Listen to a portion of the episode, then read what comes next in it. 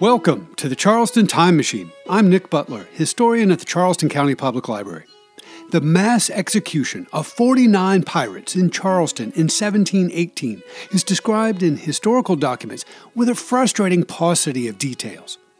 Despite the drama and the trauma associated with this event, an air of mystery still hangs over the town regarding the precise location of the pirates' last stand. In today's episode, we'll look closely at the local historical evidence and examine the larger legal framework that dictated the demise of so many pirate brethren.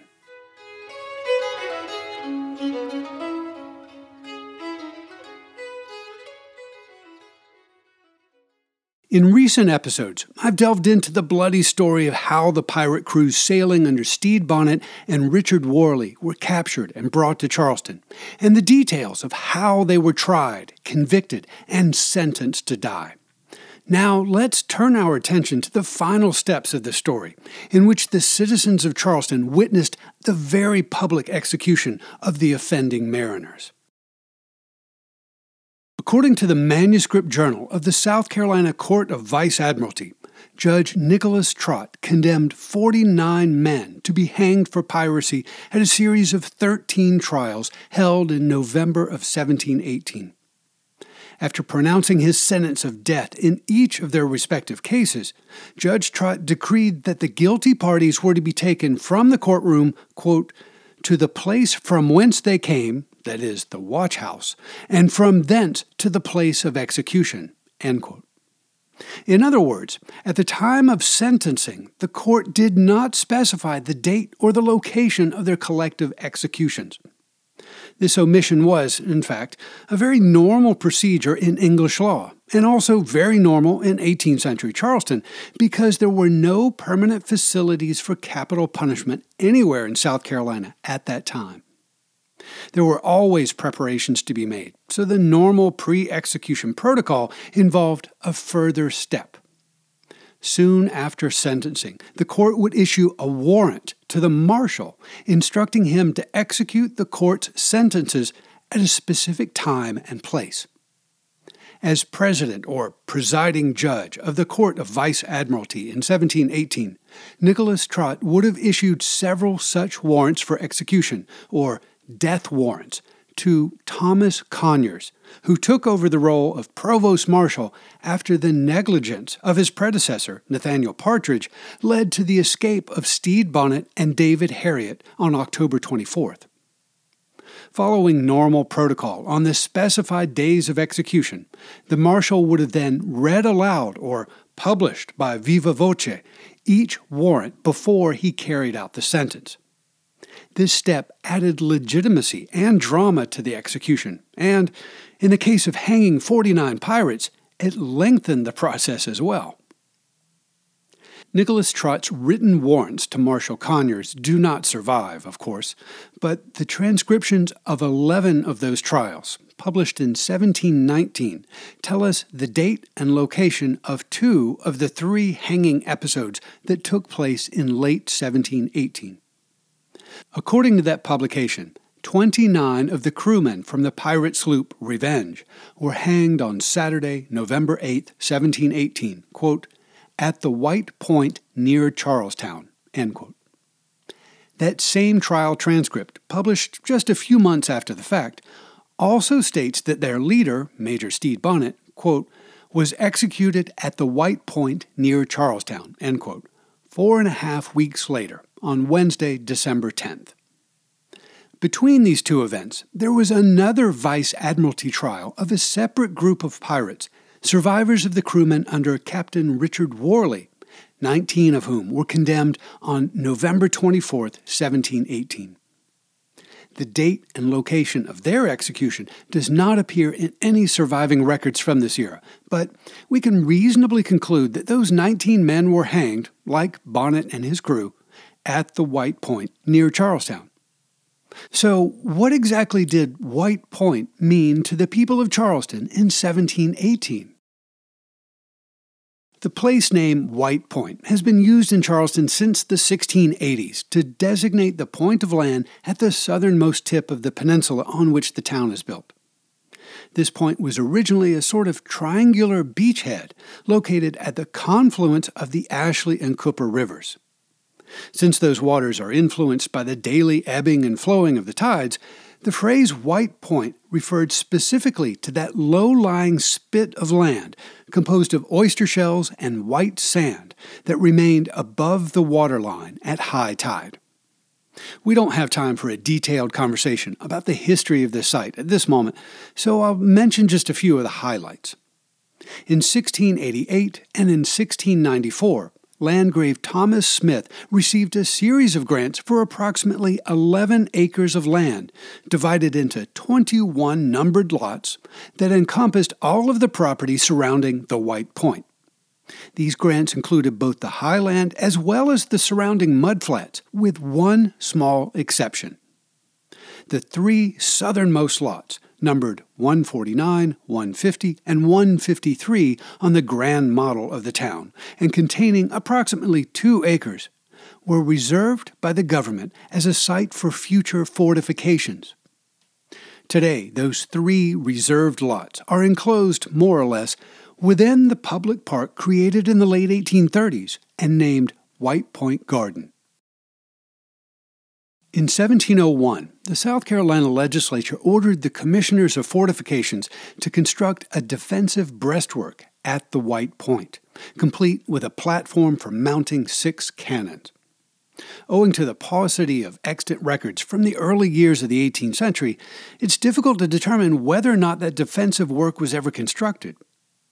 In 1702, the legislature authorized the construction of a brick watch house near the White Point, and in 1703 debated the addition of another defensive work or trenchment at the site to protect soldiers in case of an enemy landing. In December of that year, the South Carolina legislature passed an act to enclose the highest and driest 62 acres of Charlestown with a system of walls connected by fortified bastions and salient angles, surrounded by a moat and accessed through a drawbridge. White Point was left outside of those works, but it continued to play an important part in the town's defensive strategies. In 1708, the South Carolina legislature ratified an act to construct trenches or entrenchments along the White Point and other necessary places in the town. These earthwork defenses were probably built as Carolina was then under the nearly constant threat of attack from our Spanish and French neighbors, but those works are not depicted on any known maps of Charleston. A strong hurricane in 1713 caused extensive damage to the town and may have destroyed the fortifications at White Point. If so, these works were soon rebuilt, for in 1724 the legislature considered the best use of, quote, the fort and great guns at White Point, quote, and determined to remove the cannon to another location. A decade later, these early fortifications were replaced by the construction of Broughton's Battery, a large brick structure completed in 1737. Broughton's Battery, sitting on top of the lots reserved for a fortification in 1688, is clearly depicted on the well known map published in 1739 under the title The Iconography of Charlestown. In short, the White Point in the early days of Charleston was a publicly owned partially fortified site at the southernmost tip of the peninsula, adjacent to mudflats that were washed by the daily ebbing and flowing of the tides. Furthermore, the White Point was a place of some prominence as well. Because it was located at the confluence of the two main rivers and at the western end of the harbor, the White Point was a landmark visible to all watercraft entering the harbor or plying up and down the rivers.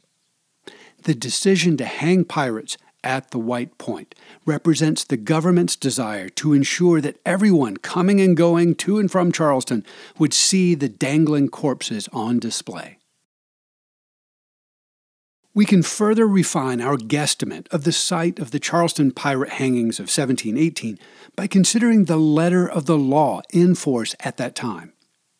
As we discussed in last week's episode, The 49 pirates condemned in Charleston were all tried in the South Carolina Court of Vice Admiralty, which was empowered to try all cases involving crimes committed on the seas.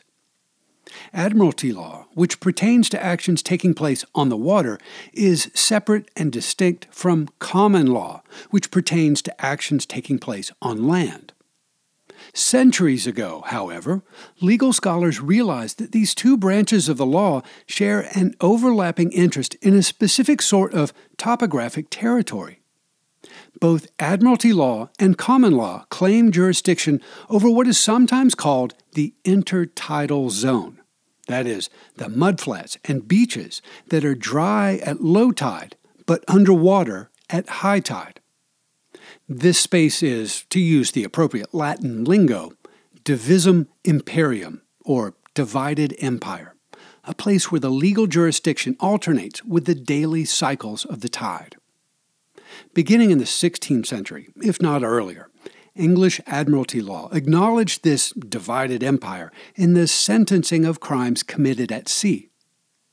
Capital crimes such as murder and piracy that were committed and tried at sea were punished by executions at sea.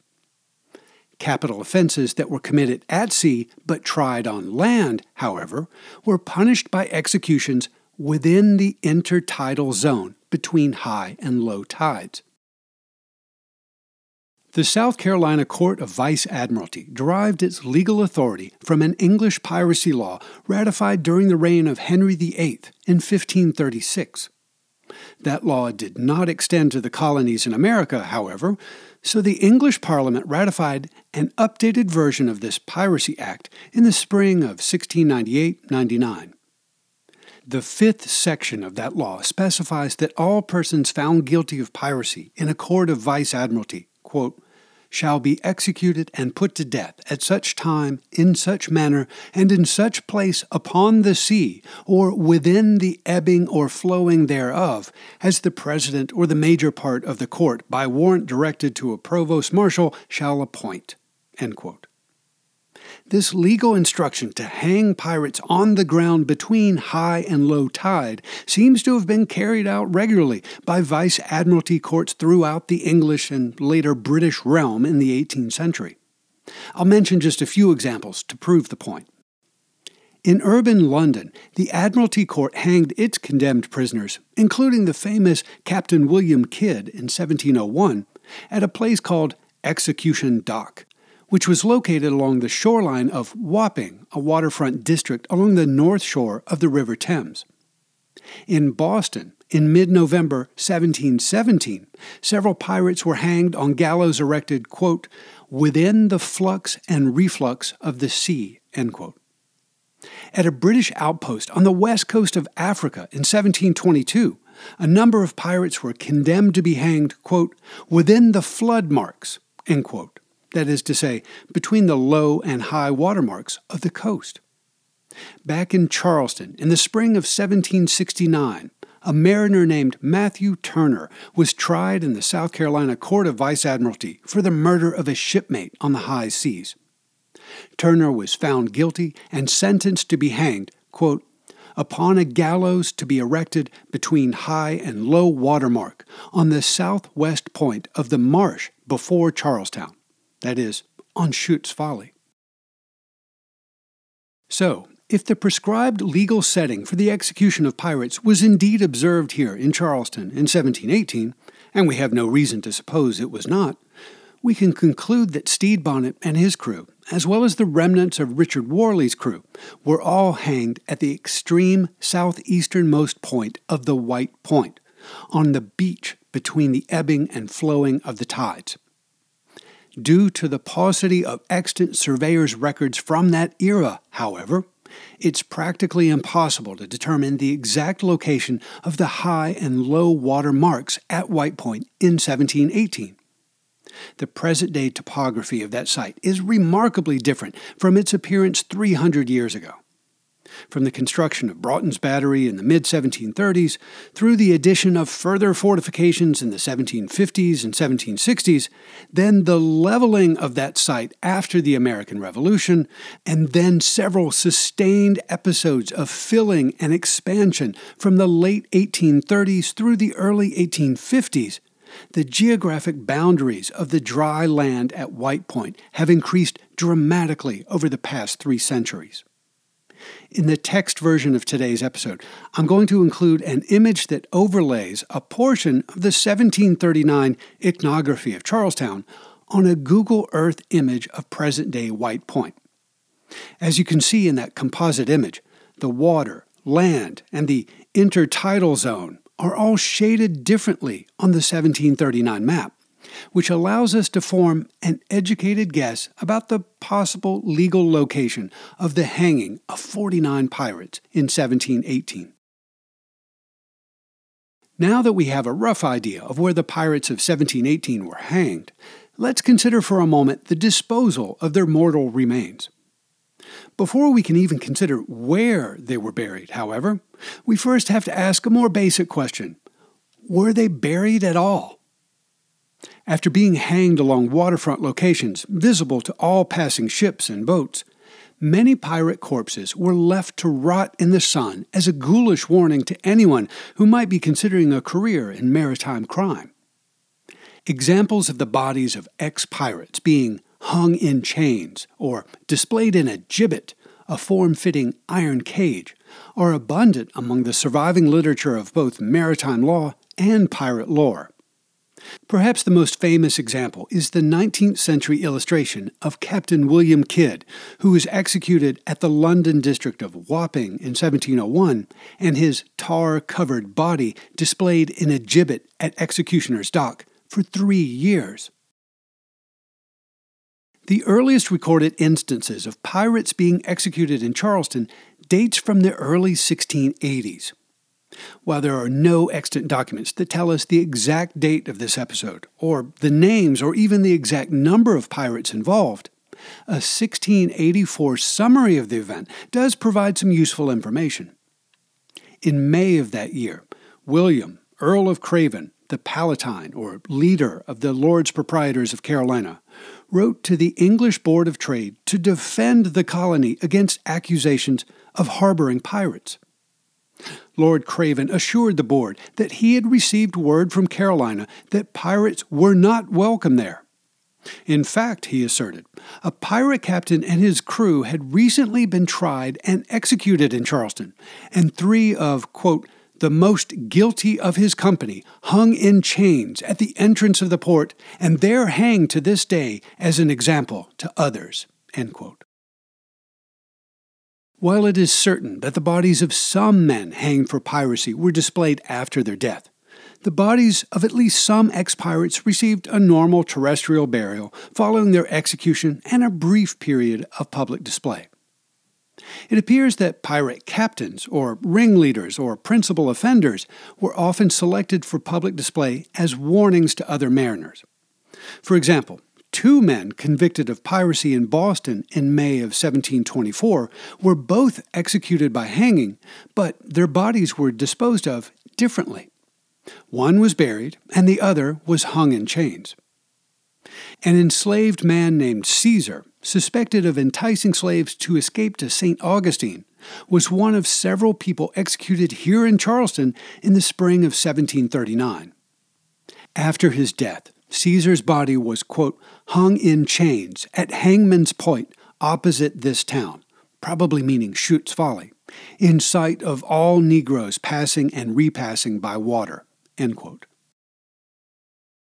So, in the autumn of 1718 here in Charleston, did local authorities display the corpses of some, all, or none of the 49 pirates hanged at White Point? As with so many aspects of this story, there aren't any surviving contemporary records that provide an answer or even a hint.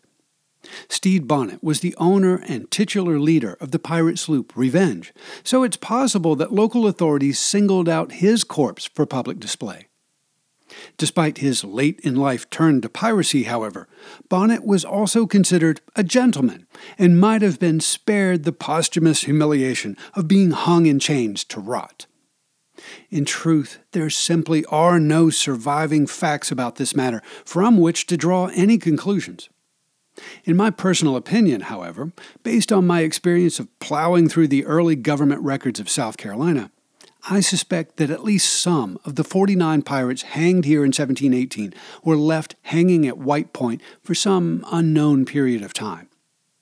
These mass executions were dramatic public spectacles, and I'm sure local authorities wanted to capitalize on their terrifying effect by perpetuating the visual impact for at least a while. At some point, however, the dramatic spectacle of human bodies hanging in the breeze becomes an environmental nuisance. Even in the cool winter of 1718 1719, the smell of rotting flesh would have blown across the peninsula. The only people living in the vicinity of White Point in 1718 were a few households near the southeast corner of what is now Meeting Street and Water Street. The fancy mansions we now see at the south ends of Church, Meeting, and King Street were mere dreams at that time. Church Street did not extend south of Vanderhorst Creek until late 1736. Meeting Street wasn't extended south of that creek until about 1740. In short, there were hardly any people living within 300 yards or so of the southern tip of White Point. But the prolonged exposure of any pirate corpses would have been unpleasant to the inhabitants who lived immediately to the north. We have no idea whether or not some or all of those bodies were eventually buried, but at least we can consider where they might have been interred. Historian and physician David Ramsay, writing in his History of South Carolina at the turn of the 19th century, stated that the pirates of 1718, quote, were hanged and buried on White Point below high water mark, end quote. Dr. Ramsay settled in Charleston just prior to the American Revolution, so it is possible that he was acquainted with someone who had witnessed the 1718 pirate executions and burials as a child. It's also possible, however, that Ramsay merely conflated the hanging and burial and assumed that both events took place at the same location. If we entertain the possibility that the pirates were in fact buried at White Point, we have to consider whether they were buried as they were hanged between the ebbing and flowing of the tide, or in a normal fashion on high ground. Pirate precedent might argue in favor of burials within that intertidal zone between high tide and low tide, but practical realities might suggest otherwise. Imagine for a moment the task of digging a rectangular hole of a sufficient depth for a human corpse, or a few dozen human corpses, on a beach in the brief window of time between low tide and high tide. The clock is against you so the grave you might dig is perhaps shallower than you'd prefer. But these are pirates, so a meager grave is a fitting reward for that criminal lifestyle. You deposit the remains, shovel back the sand, and call it a day. Within a few cycles of the tide, however, you're bound to find that a shallow beach grave is an insufficient defense against the hydraulic forces of the water and the curiosity of the wildlife that feeds along the shoreline. It is possible that the pirates of 1718 were buried on some unknown piece of high ground near the very low lying vicinity of White Point. I've been searching for historic plats of this area for many years, but I haven't seen any document that indicates any burials, let alone a mass grave. The waterfront real estate around White Point was transformed by a series of large scale fortification projects in the mid 1700s, and it became a predominantly residential area only after the American Revolution. If anyone discovered a grave or a number of graves during the redevelopment of White Point in the late 18th or early 19th centuries, they didn't write about it or mark the graves on any map or plat. Considering the topographical nature of this site, which was once just barely above sea level, I think it's possible that the pirate corpses were interred elsewhere in the town's earliest pauper's field. Charleston's first public cemetery, dating back to at least the 1680s, was located on the west side of the peninsula, adjacent to the high water mark of the Ashley River, extending from the west end of what became known as Queen Street northward to what became known as Magazine Street. In a law ratified here in October of 1698, this cemetery was called the Old Burial Place, and it was distinct from the cemeteries associated with individual churches. The Old Burial Place was used primarily for the interment of paupers and enslaved people, and it continued to be used through the end of the American Revolution. During the late 1930s, most of this area was excavated and redeveloped as a public housing project called the Robert Mills Manor. The construction crews working on that project some 80 years ago almost certainly encountered a healthy mix of dirt and bones at that site, but no one seemed to mind at that time. Whether or not they found the remains of pirates mixed in among the earth is anyone's guess today. In the spring of 1943, the City of Charleston's own Historical Commission discussed the idea of erecting some sort of historical marker to commemorate the execution of Major Stede Bonnet and the other pirates executed at White Point in 1718. The Commission had already placed a number of bronze tablets around the city to mark various historical spots, but the ongoing war in Europe and in the Pacific made it impossible to continue that work committed to erecting some sort of marker for the 225th anniversary of the event, the Historical Commission decided to hire a stone carving company to fashion an appropriate monument. In November of 1943, just in time for the anniversary, the city unveiled a large and handsome granite slab near the northeast corner of White Point Garden. The incised text of that stone, which commemorates the hanging of Stede Bonnet, 29 of his crewmen, as well as 19 of Richard Worley's crewmen, states simply yet accurately that those 49 men were hanged, quote, near this spot, end quote. 300 years after Charleston's dramatic encounter with the pirate scourge of 1718, we have precious few documentary clues that help us to reimagine that grisly affair.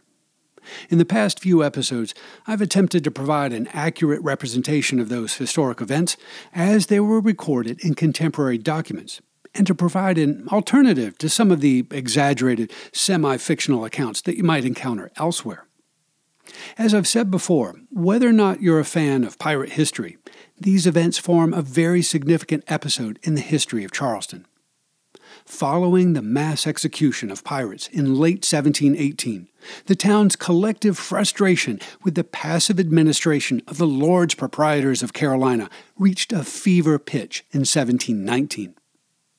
Combined with other long simmering problems in the colony, the handling of this pirate affair led to the overthrow of the government 12 months later, an equally dramatic event that forever changed the trajectory of South Carolina. But that's a story for a future journey on the Charleston Time Machine.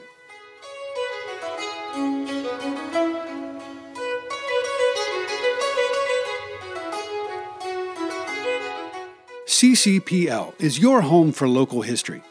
If you'd like to learn more about our resources, discover upcoming programs, or just explore the Charleston Time Machine, check out the library's website at ccpl.org.